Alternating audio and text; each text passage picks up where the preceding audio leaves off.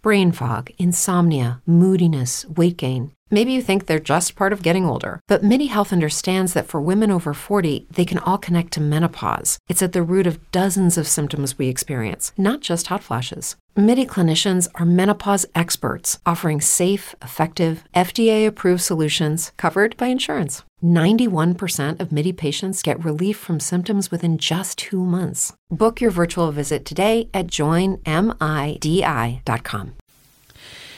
This is Unspoiled, covering Hannibal, Season 1, Episode 10 Buffet Froid.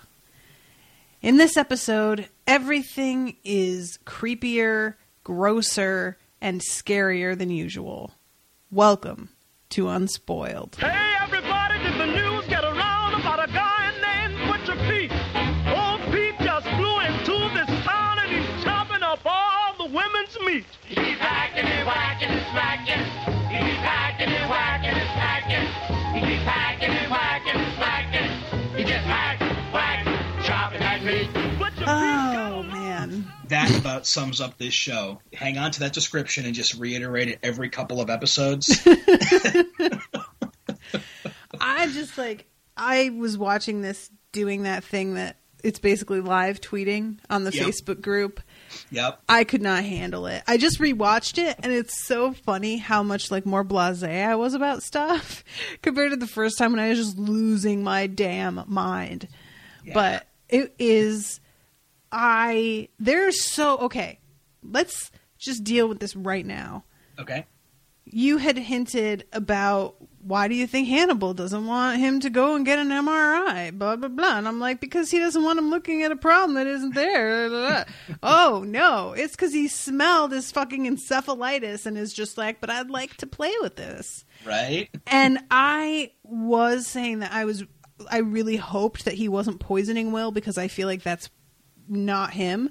I but agree. for something to have been there and him not mess with it, that makes total sense. Like Yeah. I completely, it's not the same thing at all. So, okay, show, fine, fine. I, I, really, I loved that. And, you know, there's.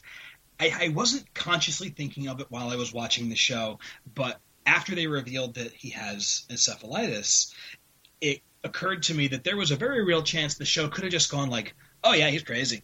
Oh yeah, that's just it. Will's just nuts." And like that's I guess that works. And generally that's good enough for most shows. Mm-hmm. But I like that it's he's not it's not just that he's crazy. He has an actual Illness. he has an actual illness. Yeah, And- which is I really want to know where he even got that from. You just get it from mosquitoes. I've heard can happen. He lives in the country. I mean, Sure. maybe, um, but I would be really curious to know the backstory on that and how long he's had it for. Right. Because it seems like I don't even remember how far back it was that we first heard Hannibal being like, "Change the aftershave."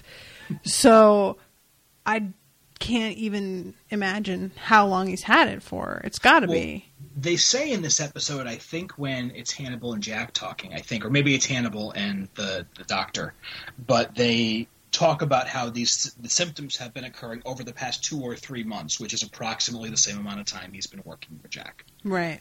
So either he got it early on and it's just been blossoming over the course of the episodes, or he's had it for a while, but this working with Jack has just kind of like exacerbated it. I don't really know anything at all about encephalitis, so I don't know if that's how it works. like being in a stressful work environment or like a brain intensive job will maybe make it work I faster. I was looking into it a little bit once I found out that was what it was.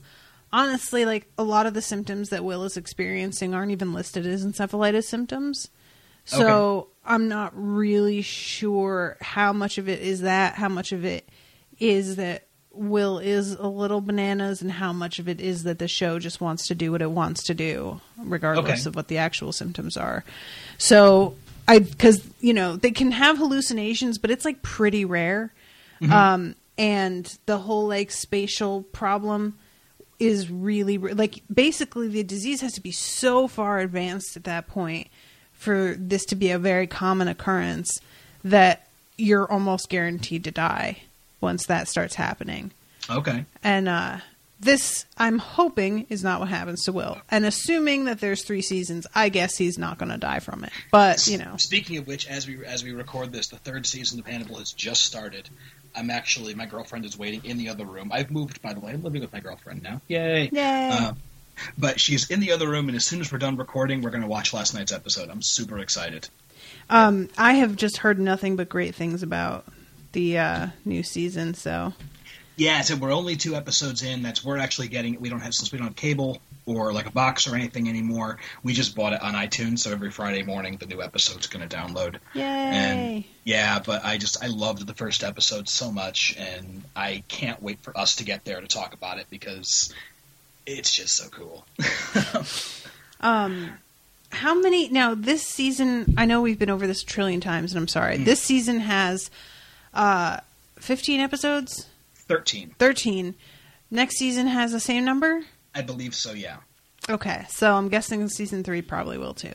yeah, and so we should be getting to you know season three is going to end. I think right as we're closing in on the start of it for this show. I think. Ooh, Alan, do you want to do a spreecast for the finale of season one? Sure, Yay! I'm going to schedule that. cool. I got to go make myself look beautiful. It's so funny. I'm coming to the finale of a lot of stuff all at once. Um, Mm. The second Harry Potter book, I'm doing the finale episode on Monday. Ah, Game I'm of so Thrones is the finale on Tuesday. I'm recording. Empire, I'm recording in like two, uh, two weeks from now or three weeks from now is the finale for that, and three weeks from now will be the finale for this. So, although you, ju- and you must have just recorded the finale for The Wire, right? yes, just recorded that yesterday, and I watched the premiere of season three last night. I love season three. So, and Tyrese is here, and Petyr Yeah. Baelish is here, and I'm just like, everybody's happy. Um, for now. But For yeah, well, but I think TV has just become, you know, instead of it being 24 episodes, 22 episodes, 26 episodes, like it was for years and years and years. Now all TV is at about 13 episodes. Um, or not all TV, all non-network TV. I was gonna say, like, mm, um, you know, that tends to that's kind of the standard now. And you started up a lot of these kind of in close proximity to each other. So yeah, I think you're going to be. I think you'll probably find like this a lot.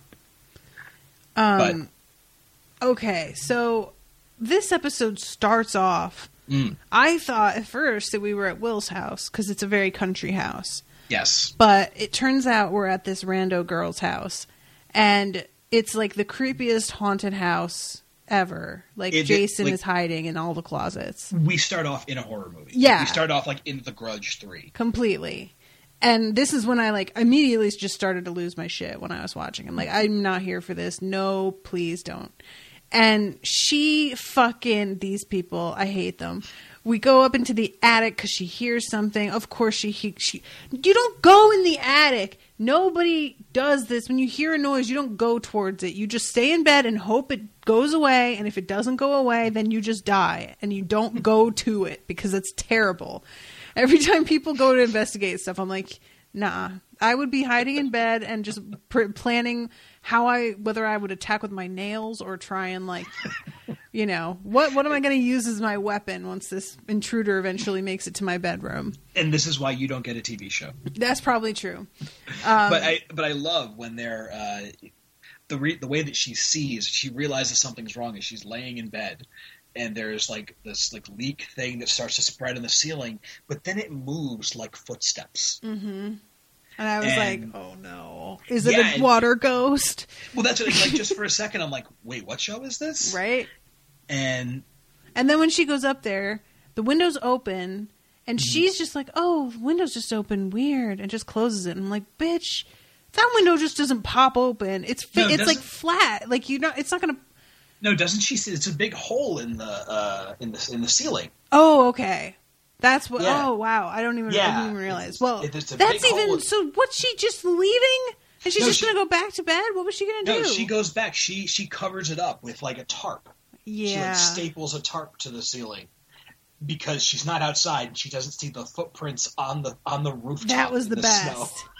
That was the best because you know what? I'm so fucking stupid that I saw the footprints and I'm like, oh, something crawled out and, and left her house. yeah, that's it, Taj. That's the show we're watching. Like, are you fucking kidding me? It, it Oh. was like a full minute before I was like, wait, no, I don't think that's what happened. I think something is in her house. It's like it fucking hit me. I think she's catching on. Oh my um, god. And speaking of things that this show does a lot, this is a, yet another pale brunette.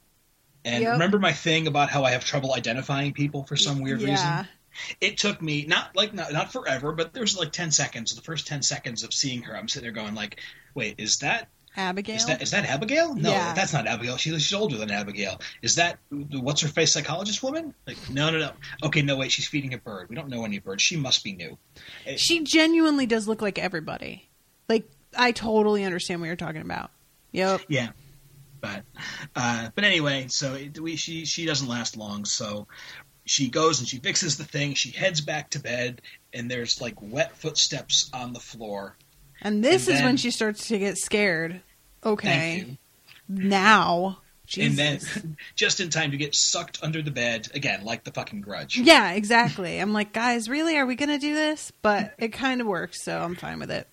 Yeah, no, it's, I loved it. I was immediately like, "Ooh, what's this?" Because you know it's not. It's not going to be an unquiet spirit. It's not going to be. It, it- there's going to be something there that makes some kind of sense eventually. But what the hell is it? And the fact that it was clearly like barefoot footprints, Yeah, you know, that's something that's unsettling. It's not boots, you know, it's not just some dude out robbing. Like, this is somebody who's kind of not right in the head walking around in the snow with bare feet. right. So, yeah. Um, okay, so let's go to Will. Yes, because after this, we, I love that this show starts with like sort of horror movie horror, and then we go to this is a, this is a pretty quiet scene uh, in terms of tone and everything else. But I think this is so much more terrifying to me than the first scene. This is Hannibal and Will talking about Abigail's murder and Nick's murder by Abigail, and uh, yeah, I'm sorry, Abigail's. Yeah, just talking about Nick's murder by Abigail. I need to learn to read my notes in the right order. Um, and the and how they lied for her, and they're sort of flashing back to the last episode, and um, they talk about what it feels like to be alive, and does Will feel alive, and then then Will starts freaking himself out about his uh, hallucinations, and he draws this clock. Yo, this fucking freaked me out. Me too. It's just like the fact that they they did that little trick where it looks completely normal, and then we see it from Hannibal's perspective, and I'm just like, wait, what? Whoa, that's bad. Like, I just got really freaked out. Yeah, and that's and I think uh, maybe it's more common than than I than I think it is, but I know at least I personally have this deep seated fear that I'm seeing everything way differently than the rest of the world. Mm, I And understand that. And this just totally played on that idea. He draws the clock, and it looks pretty. He's like, "Yeah, my name is Will, and I'm here in the office. Well, 12, 1, 2, 3, 4, blah, blah, blah, blah, blah." And he hands it over to Hannibal, and it's completely fucked up. Yeah. Everything is over to the side. It looks like someone took the paper and like shook it, so everything got went all over the page. Yeah, that's actually what I was thinking too. That Yeah. it was all like pieces, and it just got knocked around. Yeah, Um, And- and that's the thing. It's like it's not like because it starts off right. The first Right. like two, three numbers are in the right spot and curving with the, and then it just like goes completely off the rails. yeah, um, Because if they had gone too far with it and made nothing in the right place, I'd have been like, "Wait, really, guys?" But this was just like, "No, we're fine, we're fine. What's happening?" Like, it's, it's, yeah. It's it's like you know when you're. You know, when you're drunk and pulled over by the cops, and they're like, "Walk this straight line for you know 30 steps," and you can do it for. Uh, uh, so I see on TV, you can do it for like maybe eight steps, and then you start to wobble, and then you start to go off the line, and then you, yeah, you're you're done. so I see on TV. Yeah, Um, all right. Yeah. so uh, after the clock, uh, we get the, we go right to the credits, and I, I only bring this up because uh, I saw uh, my girlfriend sent this to me that the credits for this show I didn't recognize this. The faces in blood are of Will, Jack, and Hannibal. And oh, you didn't realize that? I didn't realize that. Oh my had no- god. okay. I had no idea. Yeah, that the actors all got like the face scan things Yeah. and it's their three faces. I thought it was all either either it was all Hannibal or it was just a random face, but I didn't notice it was three three distinct people. Okay. Yeah, I, I never saw that before. And apparently, Will and Jack have their eyes closed, and Hannibal has his eyes open, and that's Mhm. intention. Yeah, nope, that's news to me. But okay, I guess I'm just slow on that. Um, I just want to step back and go back into that scene for a second, though, with Will Yeah. and Hannibal, because Yeah. when he's talking about the fact that you know the unrealness of taking a life, the unreality, I think is what he says, Yeah. and then that people are just light and color, and Will says, "Is that isn't that what it means to be alive?" And Hannibal just says, "Do you feel alive, Will?" And I was like, "Dude." Like he was just so judgmental in tone. It just his- felt like not him for a second. Okay. I think That- he's. I think it is him. Like I feel like he's trying to throw Will off here, but it it was just so sort of snotty to me. I don't Well, you know. know, I think it's another instance of like I I, kind- I want to get inside this guy's head. I don't. I want to know what he's feeling. I, I want to just put that out there and see what happens, like he's so fond of doing. Mm-hmm. And Will's response to that, by the way, he says, "I feel like I'm fading," hmm which, Which makes also- sense. I mean, it- Yeah, yeah, um, yeah, th- you're right. I, I did kind of gloss over it to get to the clock thing, but it is kind of an interesting little philosophical conversation. That's uh, it's very true detective, actually. Mhm. And- but um, yeah, and they they do sort of talk about. Well, it's almost a continuation of the conversation they had at the end of last episode, where now all three of them know what Abigail did, and they're going to cover for her, and they're the best people to judge her, and yeah. yeah, it's almost a continuation of that. Um, okay, so then credits, and then we go to him gutting Will- the fish, right? Yes, he's coming back from fishing. Oh my god, I lost my fucking shit. I seriously did. as someone who's never gutted a fish, I was I, I didn't know at first. I'm like, is that what happens? Is that how they? And like, oh, No, minute. Nope, it is nope, nope. not. As somebody who has gutted a fish, fish don't have that much fucking blood, and it's not that thick and red. I, I did figure it out eventually, but I was seriously like, did somebody like play a trick on him? Did somebody put something in that fish to just like mess with him? What the fuck is happening? yeah, and it turns into a woman, and he's covered in blood. Oh, and she's like choking on her own blood and like spurting it into his face as she Yes. coughs, and it's just the worst thing. And then he suddenly wakes up, and he's in a room covered in blood with this woman, and runs out the door. And And he's like every- straddling her on top of her. Yeah, Like this is no joke. Yeah, and then uh, then then he opens the door, and everyone's there. It's a crime scene. He's in the middle of it, and he had no idea.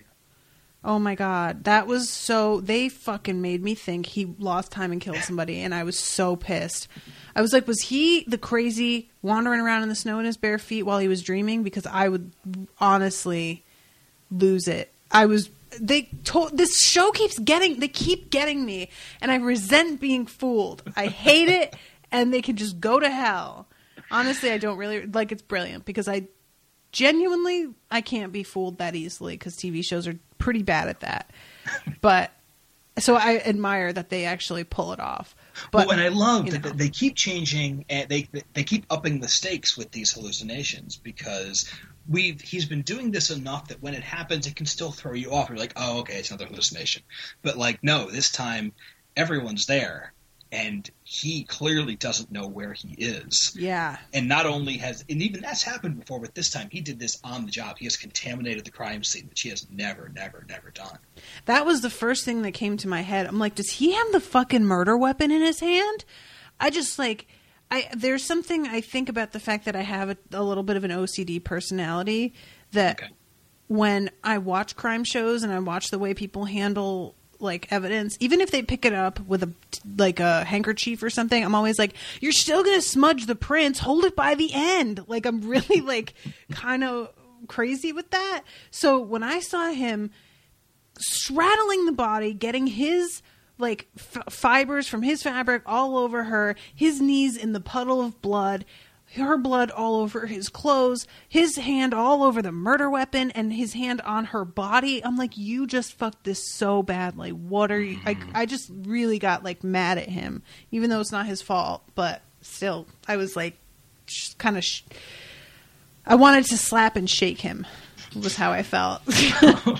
well, you know, and I they evolve this into this conversation between Will and Jack about what the hell happened, and I love it because Will is. We've seen him scared about this stuff before, and him kind of losing it over this, and we've seen him even try to talk to Jack about it. Mm-hmm. And but in this scene, he's just he's super defensive, almost like angry. yeah, He, And it's, And- I mean, it, I think he's angry because Jack has never shown himself like really to be worried about him. And I think he feels kind of like, oh, you're worried now. It's too fucking late now. But thanks, though. You know, like, Sure, I can definitely see that. Um, yeah, his his not his alibi, his his reasoning. He says I got confused, I got lost in the reconstruction. And Jack says, "I've seen you confused, and I've seen you upset. I've never seen you afraid like this. What happened?" yeah. And Will just keeps trying to brush it off, and Jack will not let it go. And then Will calls him out. I love this too. He calls him out on the Dr. Lecter thing, saying, You sent me to Dr. Lecter so you wouldn't have to worry about my mental well being, and we can keep that all unofficial. And like you said, he's just, he's suddenly pissed, like, Oh, so Mhm. now you figured it out? Then yeah, I'm fucked up. And it ends with him, again, just sort of calling Jack out on his, the thing that almost defines his character. He asks, Do you have anyone who does this better unbroken than I do it broken? And that's when Jack says, "Fear makes you rude, Will." Yeah. and I was just like, did he just do like a snap and a neck roll? He just seemed so like I don't know. I just kind of loved him in this scene, honestly, because he really isn't having it. He's like, you know what? When I wasn't worried about you, I was sincerely not worried. Now I'm worried, and it is sincere also. I am. It took me a while to get on board, but now I'm here, so just deal with it and stop being a fucking brat. Is like I just the two of them are just so at odds all the time. And it's not even like they're either of them really in the wrong. I feel like Jack can be way more abrasive and way too single minded and not care about somebody like an individual's well being compared to their, you know, the overall well being of a case. Sure. But in some ways that you need people like that. You really do. And especially in that job. So I can't really fault him for it. But it's just funny. Just they both are committed. They're well, oh man, I shouldn't use that word. Well, anyway, moving on. Um, yeah, it's just, I just I really like that conversation because it's it's a version of the conversation we've had that they've had before, but the roles are almost reversed, or or it's in it's in a different like tempo than we've had before.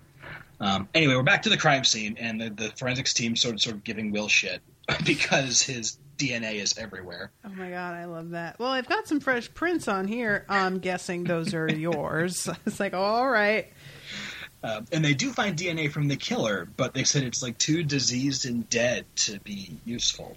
Oh my god, when she's like she um gouged all this skin up, but there's no blood. I was like, ew. Yeah. What could do that? It turns out what can do that is just as horrible as I thought it would be. Yeah. And I love that like she's got this the like the Irish smile Yes. and I, I just that's always one of the creepiest things to me. Yeah, that really mess like the way that Hannibal's like, yeah, I'm gonna do that, but dial it to eleven Oh, later. no. I was like, you fucker. It's so creepy. It remind. Have you ever seen Buffy? Oh yeah. Um, I feel like I don't want to spoil people, but there's a scene where the first evil comes to somebody disguised as an ex character, and her mouth opens after she's done with this really creepy ass speech, mm. and it continues to open and open until the mouth basically reverse swallows her. And it is one of the scariest moments in that show. It's brilliantly done. And this reminded me of how she looks just before it really goes out of control. Because there's a moment when you're like, what's wrong with her mouth? And you don't realize that it's like a, a special effect. And then it keeps going, and you're like, oh shit! That's how it looked to me. I was like, what is that? Oh my god, she tried to tear her face open. It was just, Yeah. oh, I hated it. It's so creepy. Um, but uh, so yeah, that's the crime scene. It's contaminated, but they sort of get some interesting evidence, but not quite what they would have expected. Um, then we're back in Hannibal's office, and it's Hannibal and Will, and Will sort of explaining what it was like to be the killer and how the killer was lonely, desperate, and sad. Mm-hmm. And he can't remember the crime scene before he saw himself killing her. Still can't. He remembers cutting into her, remembers watching her die. He says, I know what kind of crazy I am, and I am not that kind of crazy. Yeah. And this is where Um, Hannibal sort of gives in and says, let's go see a neurologist. Yeah. I think that I think Hannibal. Oh, I have such mixed feelings on this because on the one hand, I don't really understand what he's truly getting out of this. It's kind of where I'm I stand right now. It makes sense to me that the nature of the human mind, like he speaks with his colleague later, mm. is so fascinating to him that he would just want to watch this play out. But also the fact that Will's mind is so unusual, and he does understand Hannibal, or he would understand Hannibal um, in such a way that corrupting that and him wanting to do that is surprising. So, is it just for funsies, just to see what happens? Is there an ultimate goal to any of it? Uh, that's what I'm really curious about. Is like why, what the end game is here. You know, I you know I kind of thought that it was him. Well, I think it could serve two purposes. In one sense, if he wants to keep his cover as a respectable person, there is a point where he has to sort of involve the medical community with what's going on with Will. Right. Or else it's going to start to seem suspicious. Right. And then on the other hand, so this stuff is going on. Will's going nuts. He's seeing hallucinations. He's contaminating crime scenes. He's doing. I, I can almost see him saying, like, okay, I've seen what happens at this level of the game. So let's see what happens if I take it to the next level. Let's see what happens if I put him in, if I give him this a bit of, or we, we let's just take this one step further and see what continues to happen. And he doesn't just go bring him to anybody. He brings him to someone he knows. He brings mm-hmm. him to somebody that clearly, I feel like clearly Hannibal set out from the beginning. Let's go find this out, but then let's toy with this guy too. I, this is someone I can manipulate. Yeah, I totally see that. Okay, that's fair yeah, I think it's just him wanting to change the change the game a little bit and see what that has, see what happens if he does. Have we seen Will drink? I don't think so. Maybe, maybe just uh, like maybe wine with dinner or something when he was with Hannibal or something along those lines. But I'm trying to think, like, because when we see him eat with Hannibal, Hannibal makes breakfast at one point, and he comes in and has the dessert that's left after that crazy ass cellist leaves. but has he ever sat down and really had a meal with him properly, like a dinner? I yes, but I don't think one on one. I think he's been there for other. He was there with. Oh, Freddie he was there with Abby and. Ago. Yeah, um, I, that's right. The big group dinner. Yeah, I don't believe the two of them have done a one-on-one except for the breakfast in the first episode. I, I don't think. Um, because I'm just wondering, like, combining alcohol with what's going on, oh. what that would do, because it feels like it would be a real problem. Yeah, it wouldn't help. I know that much. um. All right, continue. Sorry. Oh, so they go to the they, they're they go to the neurologist. There's Doctor Sutcliffe, and he is an old colleague of Hannibal's. This and... dude was. I couldn't stop thinking about this. He was on Sex in the City as this really like really self conscious uh, ex Catholic who okay. was afraid of sex because if he felt like it was sinful, and so he would shower immediately after sex. And yeah. so this whole time he's being very serious and intellectual, and I just kept snickering because I was just like, ah, sex. But it was just really like there are some people that just he nailed it so well on no pun intended on Sex in the City that character that I couldn't unsee him in that role. And sometimes people can do another thing and it's fine, but that one it just was very distracting to me, I have to say. I recognized him from something too, and I meant to look up what it was, and I don't know. But the whole time he was on screen, I was just like, Who, "Oh, it's that guy." Oh, what was he in? What was that? I don't remember right, the role. Yeah. I don't remember that. I have no context whatsoever. But yeah, it was a little distracting to me. Uh, but we immediately get, you know, it, tells you something about every character when they interact with Hannibal. And the first thing we hear Dr. Sutcliffe say is, You're in good hands. Dr. Lecter is one of the sanest men I know. so, that was, and I love when Hannibal replies with, I would have to agree. I'm like, oh, oh, I'm sure you would. Well, uh, let's have the insane man discuss his own sanity. That sounds like a real good measure. Yeah, just immediately says, like, okay, yeah, this guy's going to be no help. Yeah, right. Um, but they talk for a little bit. Will goes for an MRI, and Hannibal's hanging out with Dr. Sutcliffe, and he guesses encephalitis based on the sense of smell, which we already know is impeccable, and the doctor sort of, Right. you know, does that. And, Go ahead. sorry, I was I was about to jump ahead. So I will wait. Well, they they both agree he has all the symptoms. They talk, and they start to talk about again. They have Hannibal did this with um, the the other serial killer, where he has this conversation like in code about the the theoretical benefit of studying someone who has encephalitis if they just let him walk around and do whatever. hmm And we see Because they're demons.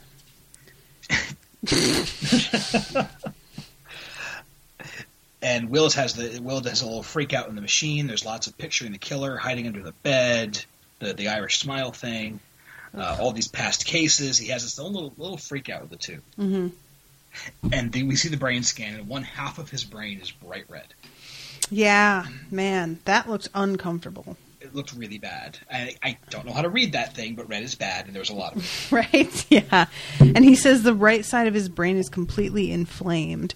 Yeah. And I'm like, so because this was another thing when I read about encephalitis, like it being um, one hemisphere of the brain like that is also like not really a thing that seemed that Okay. common. But who knows? I It's would be dramatic. interested to hear from people in the medical community and what that means. Yeah, yeah. Actually, that would be kind of interesting to see. Obviously, the show is going to do whatever is dramatically interesting, but Right. you know that's uh and it also it helps because the next thing is Sutcliffe talking to Will and he says everything looks fine. Oh and he God. shows a brain scan that's not the same brain scan at all. It's a perfectly normal picture of a brain. This honestly really, sc- I was just because of the broadcast and everything, and there's a lot going on race wise in the news, and there have been a lot of people bringing up old shit that um, we have forgotten about or were never told about because if you're patriotic, then you just pretend things never happened, apparently. okay. And we performed these experiments with all of these kids at this like black, mostly black college where we were telling them we were giving them a vaccine. And in fact we had been infecting them with syphilis just to watch what happened and just lied to them and let them die. And it was the most hideous thing. And um it made me think of like genuine it's it's so it's like a much more extreme version of a person who d- knows nothing about cars going to a mechanic and getting fleeced for nothing. Right. You know i don't know. There's no recourse. You have no power. There's you can get a second opinion but if it's somebody who's a colleague like this it's people look out for each other when they're in the same field. It's just sort of like an instinct in terms Sure. of hum, you know human nature. So it's really scary because this kind of shit could very very well go on and it might seem over dramatic but we have done some horrible things in Well, the name are- of science so. Are you are you familiar with the the um, Church and Pike hearings in the seventies? no.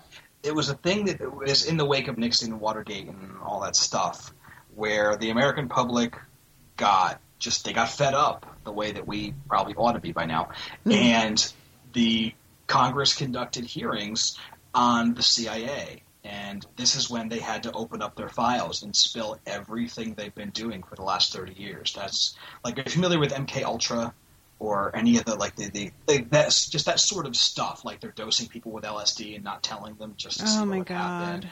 And just we learned they they were forced to open their books to the American public and explain all the shit that they've been doing for the last couple of decades. And it was fascinating and horrifying, and it's the kind of thing the guy who did it, whoever the director was, never lived it down, and still to this day is sort of like, oh, he was the guy who spilled all our secrets, and so it's never going to happen again. It's Well- so creepy to me that like it's the same thing as like Edward Snowden, you know? yeah Just being like, um, yeah, but this is illegal and people are like, government, we should support America and I'm just like, guys, as soon as it's something that you like just don't agree with, you try and call him a fascist, but now all of a sudden we're just supposed to cover everything up just because it has a fucking flag on it? Like how does that even what? I know. Well, you know, and we we talked a little bit about this offline a couple of weeks ago, but or off off air. But um, I my response to all that stuff uh, is, and it's not my this, this guy Dan Carlin I listen to is fantastic, but uh, he said in one of his, and it's become sort of my standard response whenever that kind of conversation shows up about Snowden or whoever is. Do you think we're better off knowing this? Would you still rather we had no idea this was going on? Yeah, exactly. That's what I always wonder is that do people really prefer not to know? Do they really? There was an incredible episode of Black Mirror um, that dealt with sort of like the impact of the truth and whether or not knowing the truth is always the thing that you want. show. Ooh, it's a good episode. It's probably my favorite I- one. It, uh, I still actually, uh, oh, it's the second one with the, uh, the the black kid on the bicycle and the Fifteen million merits or five That's million merits or whatever. Yeah, Yeah. that Oh. was just so fucking harsh. I haven't watched past that yet. It's just like, okay, that was way too heavy. oh my It god! was. If you guys haven't seen it, it is such a good hour of television. If I And- hadn't been doing a podcast, I would not have been able to make it past that because that was gut punch after It's- gut punch. It stopped me. The series is only six episodes long, and I, I haven't made it to episode three yet because I just said I'm going to go back to watching The Flash. Right? I- exactly. I need a fucking palate cleanser. Thanks, though. Yeah, and yeah, that that episode's fantastic, and yeah, that that's exactly all about the truth, and yeah, it's depressing and horrible and fascinating and brilliant, mm-hmm. and and we're way off topic. But there are times that I wonder about that, whether the truth is something that's worth it. Like I I like to say that I think truth is the most important thing and being honest and whether or not you have a different perspective from somebody else, that's fine. But facts are facts and you should at least cope with those first, even if your perspective is skewed or biased or whatever. At least start from the same place in terms of facts. But then there are times where it genuinely I don't know that somebody's life is going to be better knowing. Would it matter? Would they be happier? Is happier worth lies? Is it like does it's just a very interesting question. In this case, you know, that's a whole other thing because Will's suffering. So I obviously clearly think the truth in this case, but there are times where it's much more ambiguous. You know, when I first moved into my own place, not the move I just did, but my own place three years ago, I did not. I stopped getting cable. I stopped getting the newspaper. I did. I just I subsisted on Netflix, Hulu, and Apple TV, and that's sort of. I'm and we're still doing that now in the new place, but.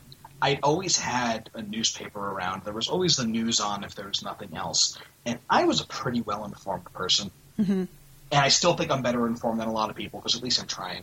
And most people, I, I feel, don't really bother. But it was amazing to me as I lost the ability to easily access sort of the goings on day to day of day to day stuff. It wasn't quite as easily available to me, and so I stopped keeping track of it. And it was shocking how much happier I got mm-hmm. when I stopped paying attention to all the things going around that I could not easily change on my own, and just sort of turned off my brain to it a little bit. And I don't. I think that that's. And I don't.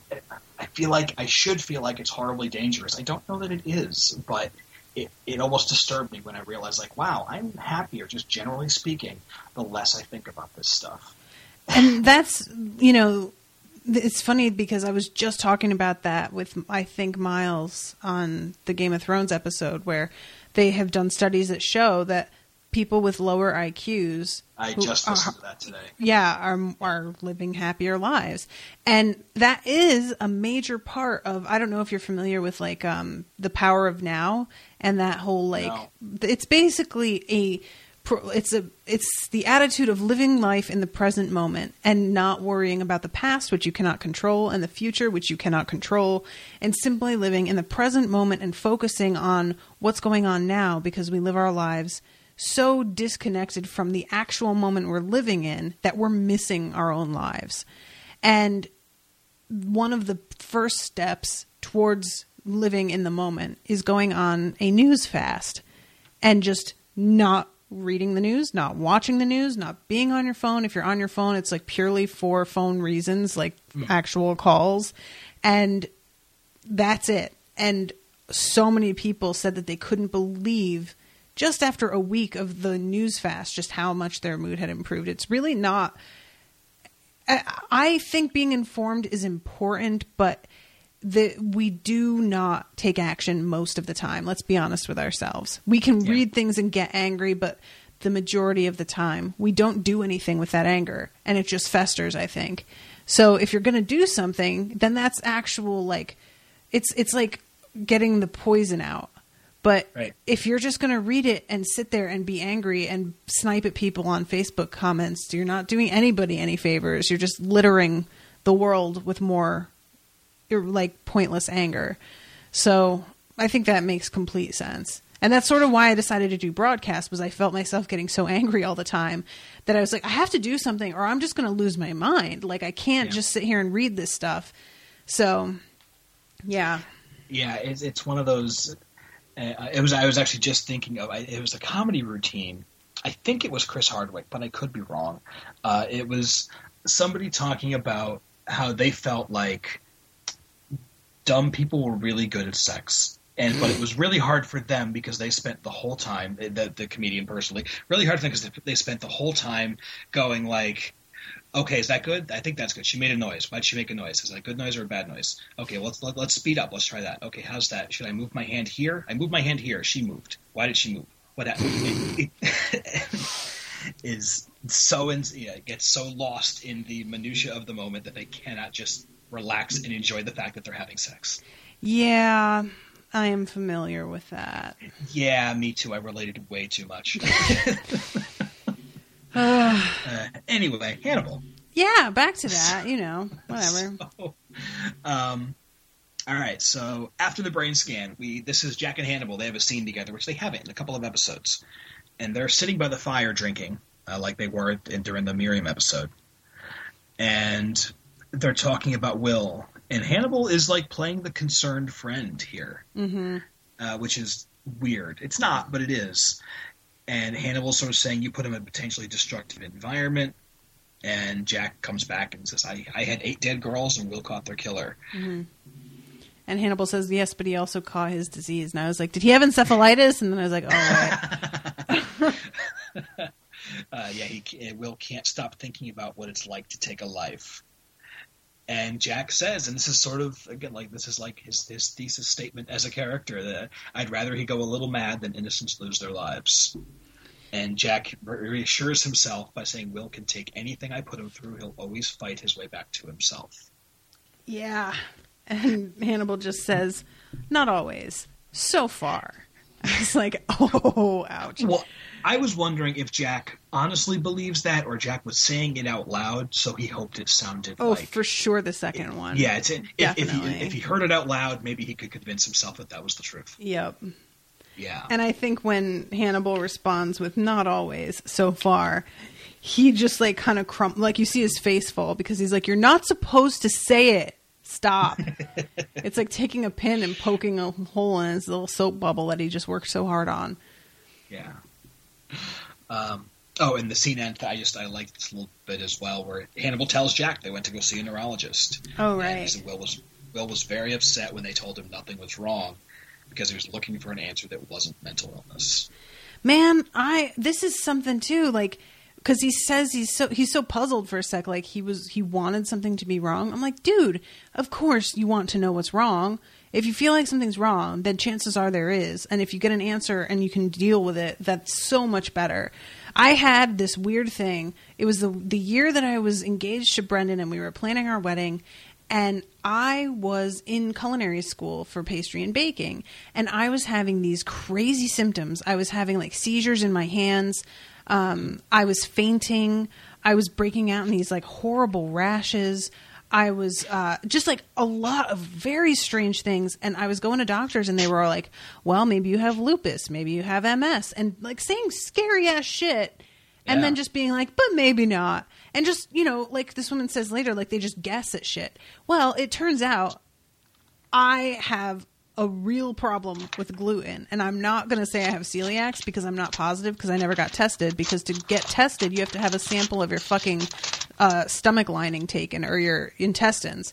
So I was That just not awesome. excited about that. So I just decided, let me stop eating gluten and see what happens. And every single symptom disappeared, completely gone. So I will So just you're you're actually gluten intolerant. I believe I actually am. And if I'm not, then whatever. I lost like 30 pounds once I stopped eating gluten and I'm perfectly happy Hey. with that too. But Yeah. it's it's definitely like I wanted one of these doctors to know. I wanted them to say, "Oh, you have XYZ," because then you can work with that. You know, you can have Right. some feeling of control over it. But when it's just this nebulous, well, who knows? And you know, that's obviously the fear that Will has. And this woman talking later about her daughter, and just like you know, just turns into um, management instead of a cure or treatment. It, the look on his face, like this is so not what you want to hear. It's just basically, it sounds like they're saying, "Well, you just have to give up and accept you're fucked." Oh well, like have fun with that, you know. Yeah, yeah, and that's I, I you know it, it's the the idea of that when you name something you it- you can you can categorize it you can you know you can go Quantify buy a it, book yeah. on it you can quantify it you can even if it's like you know you have brain cancer and you're going to die you're like okay well now I know that I Mm-hmm. can and not that that's not the worst thing in the world because I'm sure that it is but at least it gives you something you can point a finger at Mm-hmm. It gives you somewhere to direct your frustration and your anger. yes there you go that's that's what I was trying to say Mm-hmm. um, so It's like the same thing as reading the news. you just need somewhere to put it. Um, all right, so All right. So after this scene, though, we go back to Will, and this is him coming back to the crime scene by himself. Mm-hmm. And this was uh, like I was wondering if this was a dream because why would you go be going back to a crime scene all by yourself in the middle When- of the fucking night. in the middle of the freaking night? Yeah. And Will starts to kind of freak out a little bit, and he does the clock thing because Hannibal told him like it's a it's a meditative thing or a calming thing, or he spun him some story. And so Will does the, you know, uh, Will Graham. I'm in this place. It's 10:36 p.m. and and he finds the girl or the you know the the killer girl presumably under the bed. Yo, Grabs her arm and her arm comes off. that or, or was, but that wasn't in the that wasn't under the bed. That was in the woods no no no he was eh, they were in the bedroom when that happened. when He her gra- arm comes off. he grabs her and yeah the skin sloughs off her arm.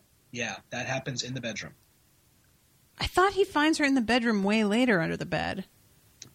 No, this is because right right after this happens, Will runs out to the woods and loses alone and loses time.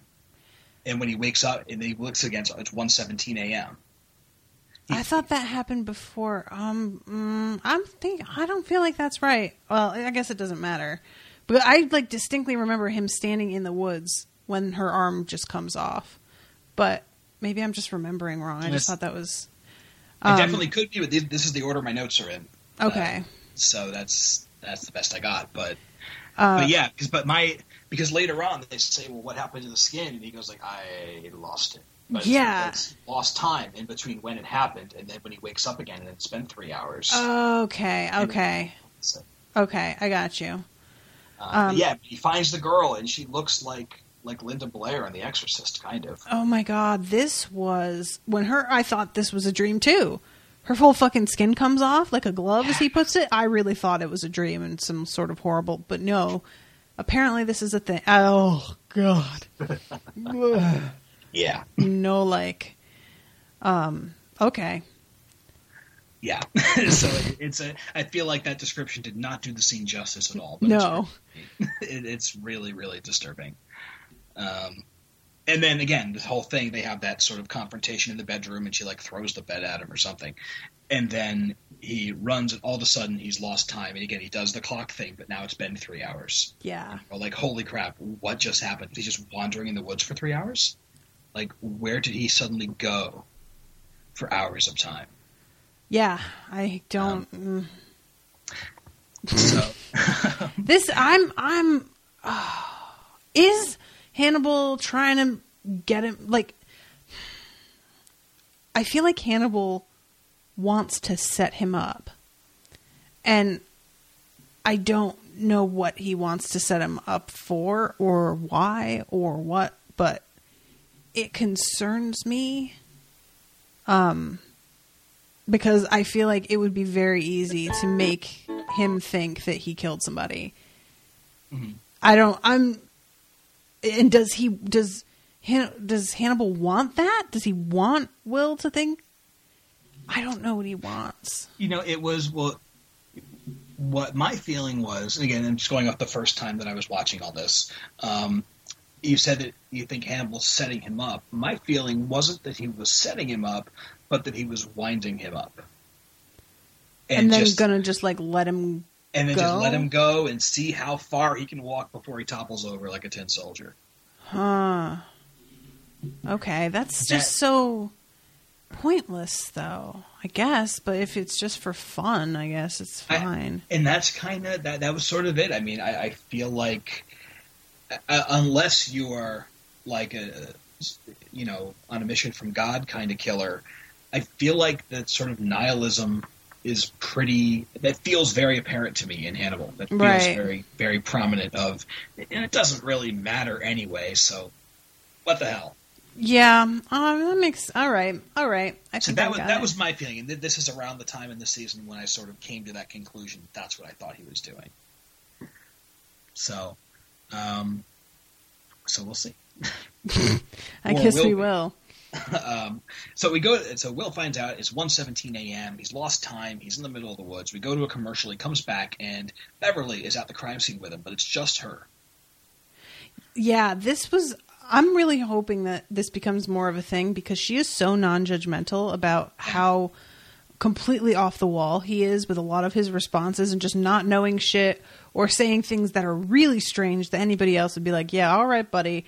And she just sort of takes it in stride. You can tell that it does freak her out a little bit, but Sure. she just works with it. She's like, "Well, uh, that's you, so let's just take that. All right, where do where do I go from here?" And there's something that I love about that kind of person who just like lets somebody talk because you find out so much more that way. People, sh- when you just let them go, and it's a lot more revealing than asking questions half the time. Yeah, and I, and I love the two of them together. I think you know they have great chemistry, not like in a romantic way, but they're just they work they play well off each other. I think that her ability to roll with Will's weirdness makes them a really cool team. Yeah, definitely. Uh, and they sort of are going through a thing. She's talking him through what happened. He can't remember what he did with the skin that came off. Uh, and this is where Will guesses that the girl can't see faces. Yeah, that was like quite a leap to make. I mean, Yeah. apparently he's correct, which is really good luck for Hannibal because I'm not sure Hannibal knew she was showing up. It was quite convenient, but Yeah. I don't know that he really actually knew that. Um, and I, I'm it just like the leap here was a tiny bit of a moment of like, really for me, just a little, and then I just was like, all right, fine, I guess I'll let it go. You know, for me, like they established in the very first episode that Will makes leaps he can't explain, and that's what makes him so good. Mm-hmm. That's so when he does this, they, I don't feel like they over rely on it. So when they do it, I it, it definitely might jar me for a second, but it's like, yeah, that's fine. That's what Will does, and and it's cool. You know, especially at the last scene of the scene when we see it through her eyes, you go like, oh wow, that's disturbing, and they set it up beforehand, so awesome. Uh, and oh, Will says he called Beverly because he's not sure what he saw was real. And then at the end of the scene, he mentions the killer can't accept her reality. I can understand that. Yeah. Oh man, and he yells when she when he's like, you know, tussling with her that you are alive. Yeah, And right. when he talks to Jack later, he's like, maybe that hadn't occurred to her in a while. I'm like, oh my god, that's the saddest sentence I've ever heard. Yeah, she and, thinks she's dead. Ew, oh, that's horrible. and and I and actually total coincidence. I saw this the other day, uh, the next day that rather they mentioned she has Cotard's syndrome. yes. and and then like the, I'd never heard of it before. I didn't know what it was, and then the next day I randomly came across a thing about Cotard syndrome and how it's it's the belief that you are dead. wow. I don't know what that has to do with the skin thing or like the pigment thing. Or Yeah, I wonder if that's just a whole thing. separate thing. Yeah, I, I don't know, but yeah, that's what Cotard syndrome is according to a random website I stumbled across. hmm So I, I, but yeah, but that's right. During that whole thing, he's shouting at her, "You are alive! You are alive!" Um, which plays in later when she comes back to find him. Um, yeah, this. Oh, okay, you go. And this is, and that's actually that's almost right where we are. Uh, it's Will and Hannibal have a real quick scene first, and this is he draws the clock again, and again it's way wrong. Yeah. And and the, Will asks him, "Will you ever publish anything about me?" I love that Hannibal doesn't say no. I was so it- me too. Yeah, and it's also like this is Will like catching on for a second that there's an extra layer to their to their relationship here, Mm-hmm. and he gets it wrong. He's not looking to publish him, but he can like there is that level of like you are just analyzing me every second of the day, aren't you? Yeah. Yep. Uh, so yeah, and this is where they talk about oh why she killed the way she killed. She couldn't see the victim's face, or she was trying to uncover the victim's face, Right. which is why she tried to peel her skin back. Makes sense. Does. Like in this terrible way. It really does. and this is when yeah will is asleep and he's restless and he's you know doing his restless sleeping thing Well i said, swear sir. every time we turn on the the recording i lose half my vocabulary i swear to god but, That was really good, though. but will is asleep and the girl is outside his house and then you cut back to will and they cut back again and she's looking through his window Oh my god. And if I can say, we just moved in, and for the first time in my life, I am living on a first floor apartment. Yeah, that's Re- the worst, isn't it?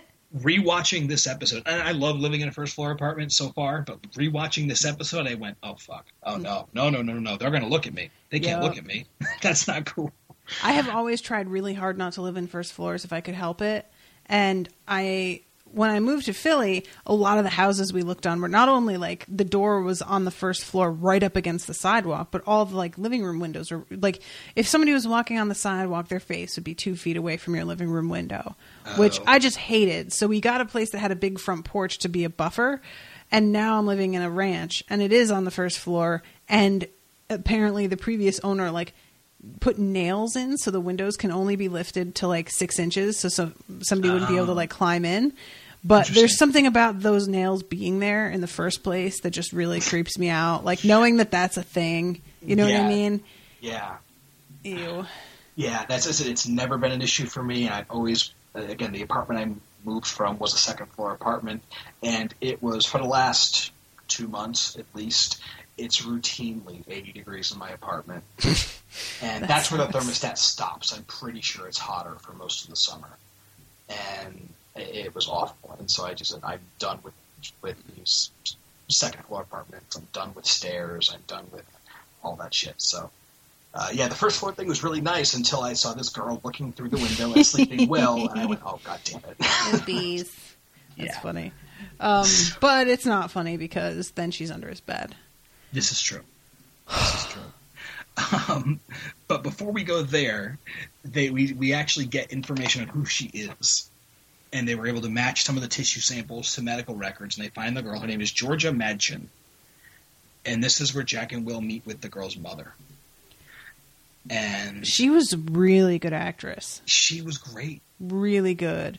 I just love the self consciousness when she's saying things that she knows sound terrible, but it's like she's been under so much strain and grief that she doesn't even really care that it sounds terrible anymore. She probably would never have said it out loud a few years ago, and now she's gotten to this place where she's like, Yeah, I'm just going to tell the truth.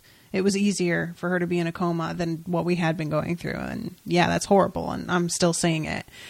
She and the way that she's like half laughing when they're like, "So what did the doctor say?" And she's like crying and laughing, like, "What did they say? Fucking nothing." That's what. Like, oh, she was really good. Yeah, she goes through all the symptoms of the mental illness that Georgia has, and they're exactly like Will's. And they did blood tests and brain scans, and they were inconclusive. Yeah. And the, this whole scene, basically, this is a parallel to like the, the the Angel Guy episode, where there's the where Jack is sitting there talking to the mother of a victim, hmm and or the wife of the the wife of the killer, excuse me, and he realizes everything that they're talking about is exactly describing his, His relationship situationship with his with his wife, wife, who's yeah. been hiding from him.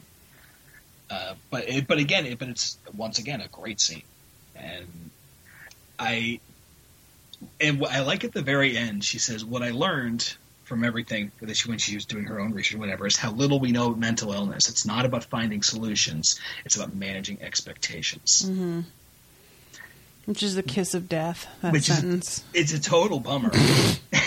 and then then we go right into a scene with Bill and Jack in the office where Jack walks in and Will says, "So are you managing your expectations?" yeah. It's like, oh, Right. I feel like I just Hannibal, stop it. Just stop it, okay? Just don't. Like, Will genuinely has enough fucked up shit in his head that he doesn't need this added on top of it for him to be fascinating to watch. Why do you need to do this to him? Come on, dude. Yeah, and they have, but Will and Jack, they have this weird conversation. It's it's well, it's like a continuation of the one they had at the start of the episode, where Jack asks him, you know, why are you still here when both of us know this is bad for you? And Will says, "Do you want me to quit?" Like he won't. He, won't is the one- answer the questions.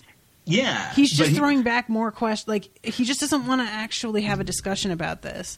But he's gone from asking Jack like this isn't good for me and I need to stop to saying like no, I'm not going to stop because it's taken you so freaking long to catch on. Yep.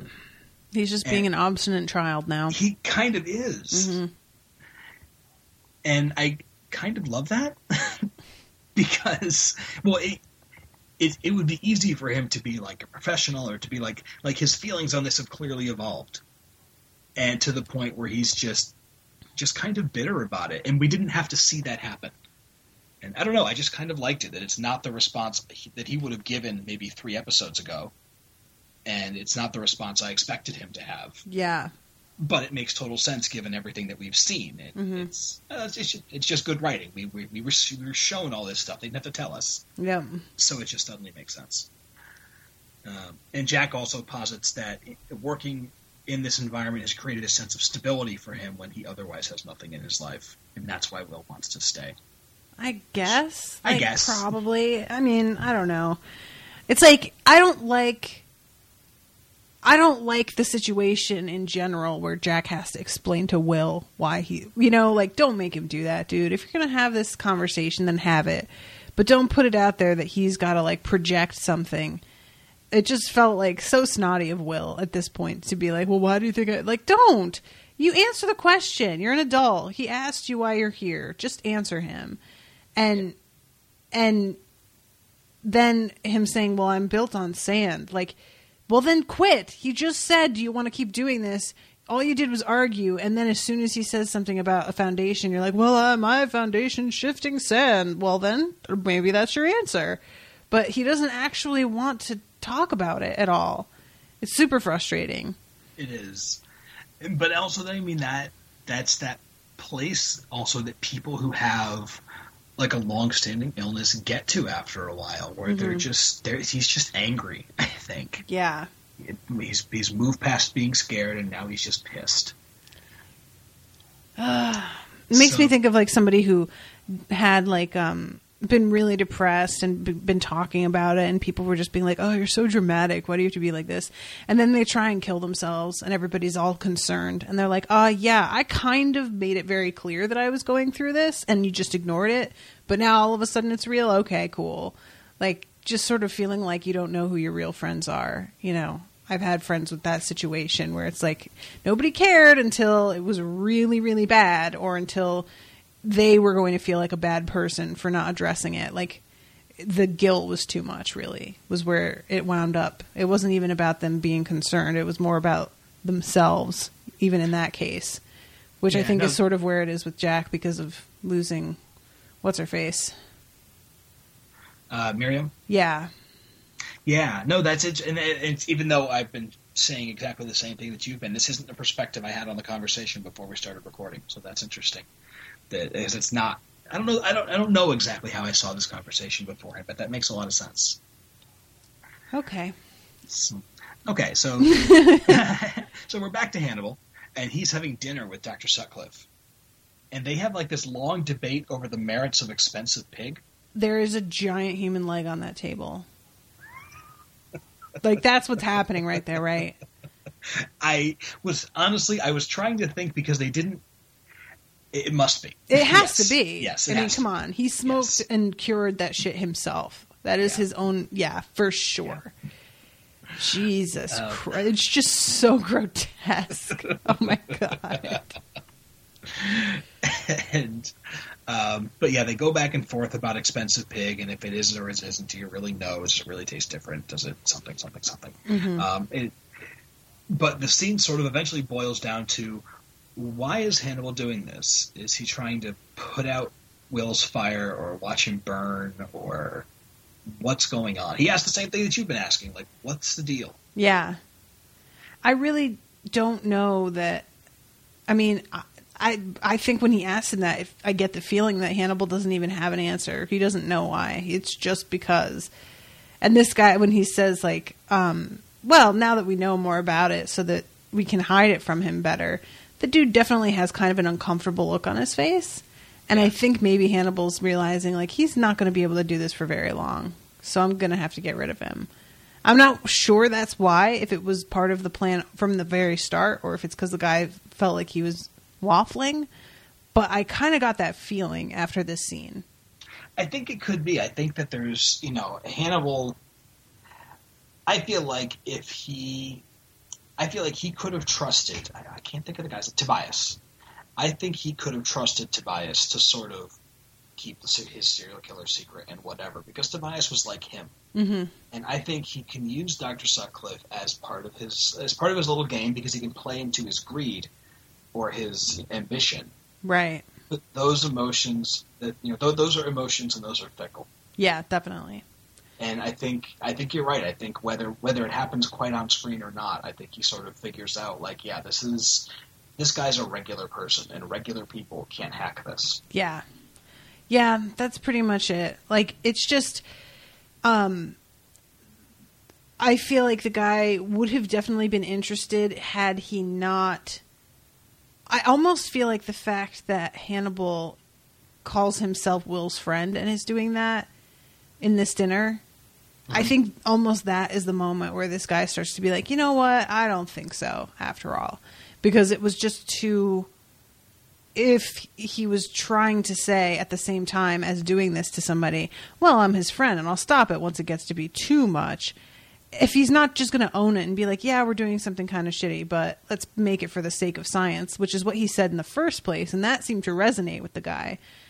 But once he starts to step back from it and call himself Will's friend, that's when I think it sort of sunk in that no, this guy is full of shit and manipulating, and this is not actually even close to the right thing to do. Right. But Um, and the last thing we learn in the scene is that Will has asked for more tests. mhm. And this brings us right back to Will in the MRI machine. And he goes in, and he comes out of the machine, and there's no one around. here is another moment where you don't know if it's fucking real or not. Yeah. There's no one at the machines. There's no one in the hallway. Uh, Will gets dressed off screen. Yep. and then comes into the hallway and he finds blood on the door handle of the doctor's office. Walks in and Sutcliffe is it's like a the Irish smile sort of turned into we've almost removed your head. yeah. He's almost like done the cello thing. Yes, His Yeah. tongue is sticking out. Oh my god, it was so horrifying. the Colombian necktie. Uh, Um, but yeah, it just seriously like the the girl was pretty grotesque. But this is I don't know if this is better or worse. To be honest, I think this is worse. As I, think this is worse, but you know. I feel like obviously it's it's grislier, sort of, but I think it's for me. I think it may be it dehumanized the the body enough where it's not as affecting to me as just just little cuts that extend your smile further than it should hmm. go. But I suppose that doesn't matter. I suppose. Wow. That was some creepy sociopathic talk right there, Alan.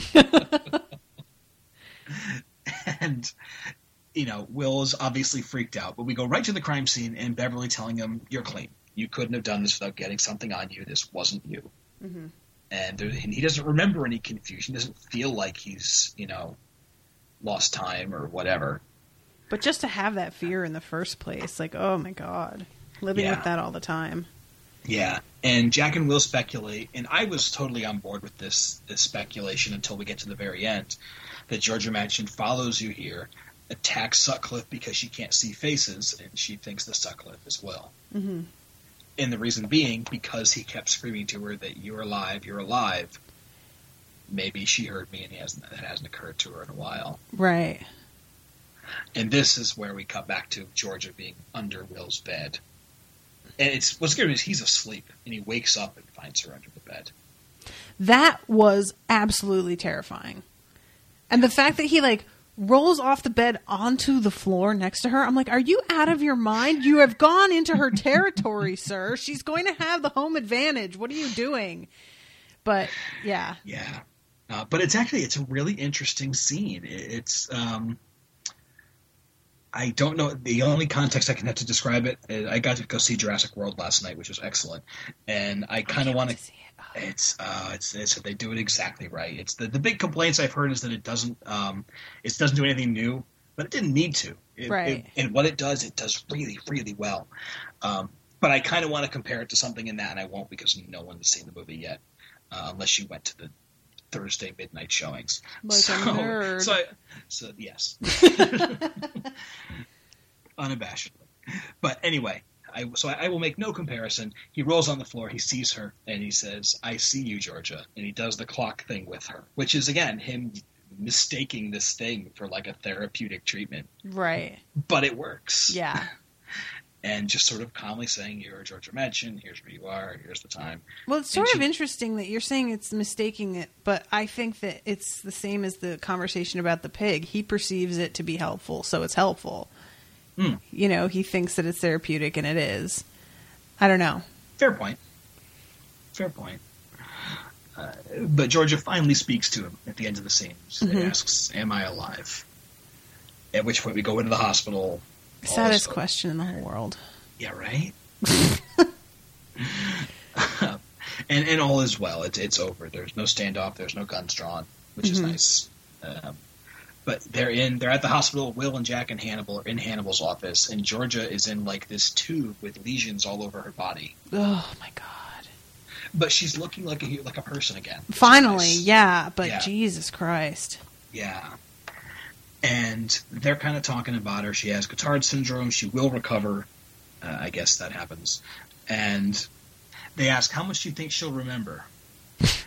And Hannibal says, For her sake, let's hope she doesn't remember much. Because I don't want to have to kill her too. and then the last, our last scene is a flashback to the office where Georgia walks in and Hannibal is murdering, carving up Sutcliffe. Oh my god. This was And and, he's wearing this crazy getup. He's wearing the Dr. Evil suit. Yes, this plastic suit. It's like what they wear like hazmat when they're working with like Ebola and stuff. Yeah, You know? this is this is a question you've been asking for a long time, which is how does Hannibal do this? hmm So he's got kind of a Dexter thing going on a tiny bit.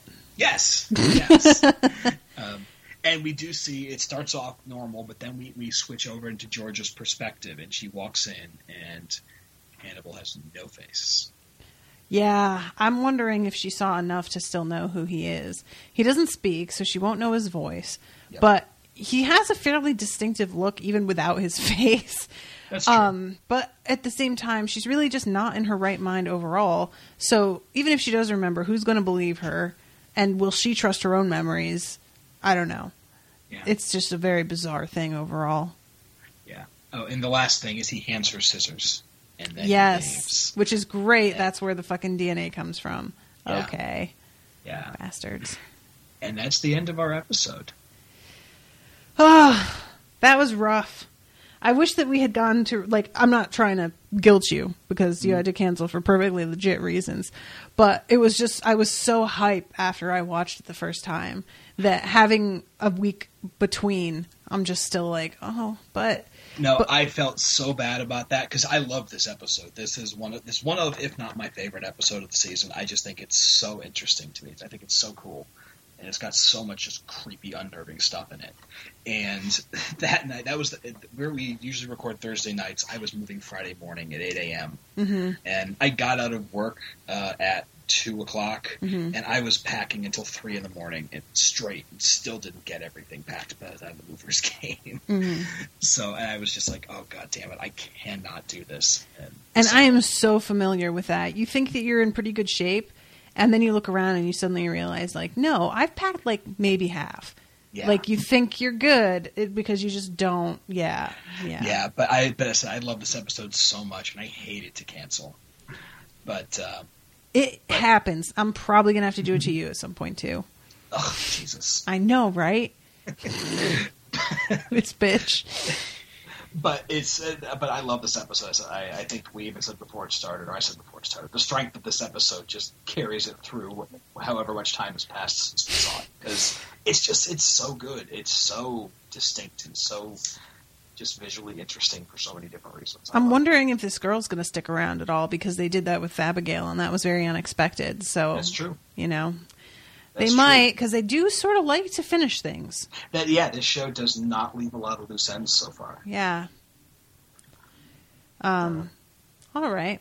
Well, I guess that's it. I want to say hi to new patrons. Hmm. Um, since I didn't get to say hi last week, I'm going to start off with last week's names. Um, if they haven't been listening to the other shows, so let's see. Starting from last week, new patrons: Ryan, Lewis Selwood, Aisha Addington, Elaine Herardine, Rachel Fleming, Kate Breslin, Runyon FT, Mitch Kiko, Brittany Holman, Karcher Bernard, Tobito, Joshua Hartley, Chris, Ali Gorlick, Emily Riggins, Eva Gomez, Mason Morello, and Jean Hominal. Hominal?